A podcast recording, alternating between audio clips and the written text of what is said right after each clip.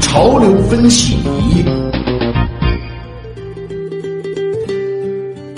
潮流分析，我们首先来关注的是健康领域的研究。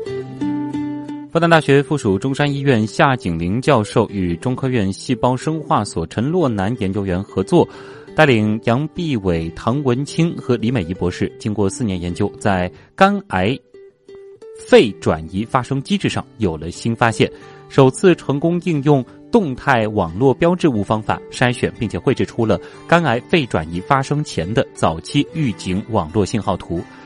根据此图，可以观察病程不同阶段的动态变化，对研究肝癌肺转移发生有重要的临床价值。该成果是发表在了最新一期国际核心期刊《自然通讯》上。肝癌的转移复发是影响生存率的关键原因，肺是肝癌转移最常见的部位。世界医学界对肝癌肺转移的发生过程及机制尚不明确。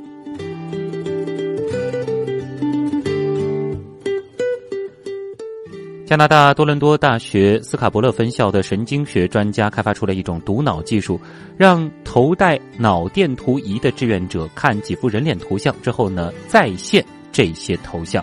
这项技术有望帮助不能说话的人与他人交流。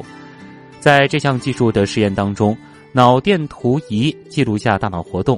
名为机器学习算法的一道程序，根据记录到的数据，在屏幕上生成与志愿者所见相似的人脸图像。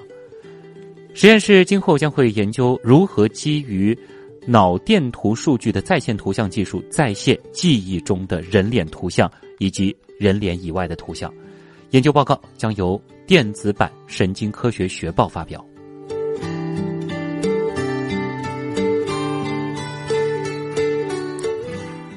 德国马普协会的研究人员近日宣布，他们开发出了一种快速合成青蒿素的新方法，能够更加廉价、更加高效、更加环保的制备这种抗疟疾药物。青蒿素呢是一种抗疟良药，但直接从植物中提取成本较高，而且产量有限。于是，研究人员考虑利用提取青蒿素后剩余的植物废料化学合成青蒿素。早在二零一二年，马普协会研究人员就找到了从植物所谓的废料中啊提取青蒿酸，进而合成青蒿素的方法。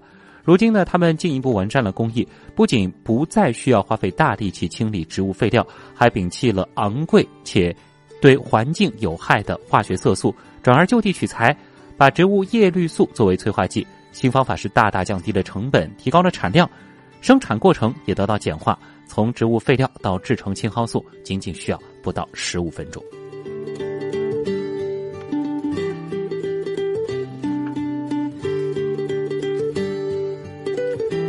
英国的科学家发现，一边锻炼一边听音乐，让人的心情更加的愉悦。英国布鲁内尔大学研究人员将二十四人分为三组，研究人员发现，收听音乐的那组跑者脑电波频率发生变化，降低了他们的专注力。却提升了享受程度。相比收听广播的跑者和什么都不听的跑者，听音乐的跑者享受程度分别是提高了百分之二十八和百分之十三。收听广播的跑者对疲劳和愉悦的感受程度没有发生变化，但他们比什么都没听的跑者更加享受步行。研究认为，收听音乐可能增加了大脑皮层前部和中前部区域的贝塔脑电波。因此呢，让人感觉更加的愉快。相关的研究论文刊载于荷兰体育与运动心理学杂志。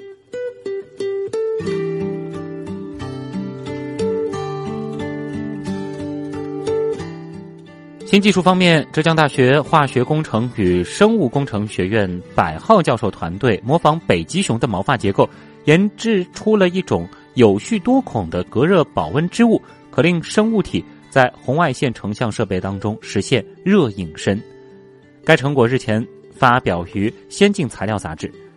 北极熊的毛发呢是一种绝佳的保温纤维，这是由于它具有中空多孔结构。而为了模仿北极熊毛的结构，他们的课题组呢是研发了一种冷冻纺丝技术。他们将蚕丝溶解于水中，制成含水量达到百分之九十五的纺丝溶液。用注射器将纺丝溶液慢慢挤入冷冻装置，形成直径大约两百微米的单丝纤维。再通过冷冻干燥，令纤维当中的冰晶升华，留下众多有序的片层孔。课题组发现，这种仿生纤维的导热系数要比北极熊毛更低，而保暖性能呢，则优于北极熊毛。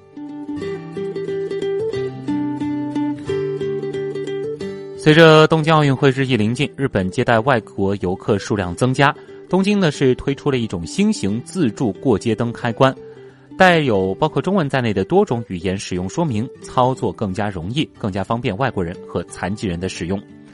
东京呢有许多车流量小的路口使用红绿灯变色开关，或者在夜间使用这种开关。行人呢需要按下开关，过街信号灯才会变成绿色。一些本国没有这种自助装置的外国人不知道要去按开关，在路口傻等灯变色。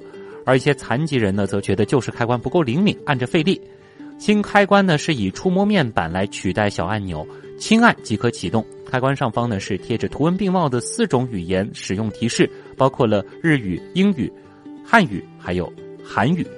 来自其他语言地区的人们呢，则可以扫描一个二维码，得到另外十一种语言提示。而英国的一个设计师工作室呢，是推出了一项让行人过马路更加安全的设计，在斑马线两边各装一条 LED 灯线。灯线呢可以感应到行人过马路，并变成红色，提醒机动车停车等候。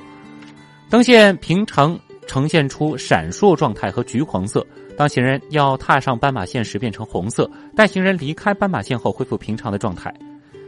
英国最新的交通伤亡统计报告显示。英国平均每天发生大约二十起涉及行人过马路的交通事故。交通安全专家认为，在斑马线上加装 LED 灯有助于减少事故发生，特别是在视线差的夜晚或者是浓雾条件之下。好了，以上就是今天的新闻实验室。监制音乐评旭东，编辑乐琪、王威，我是旭东。明天晚上的同一时间不见不散。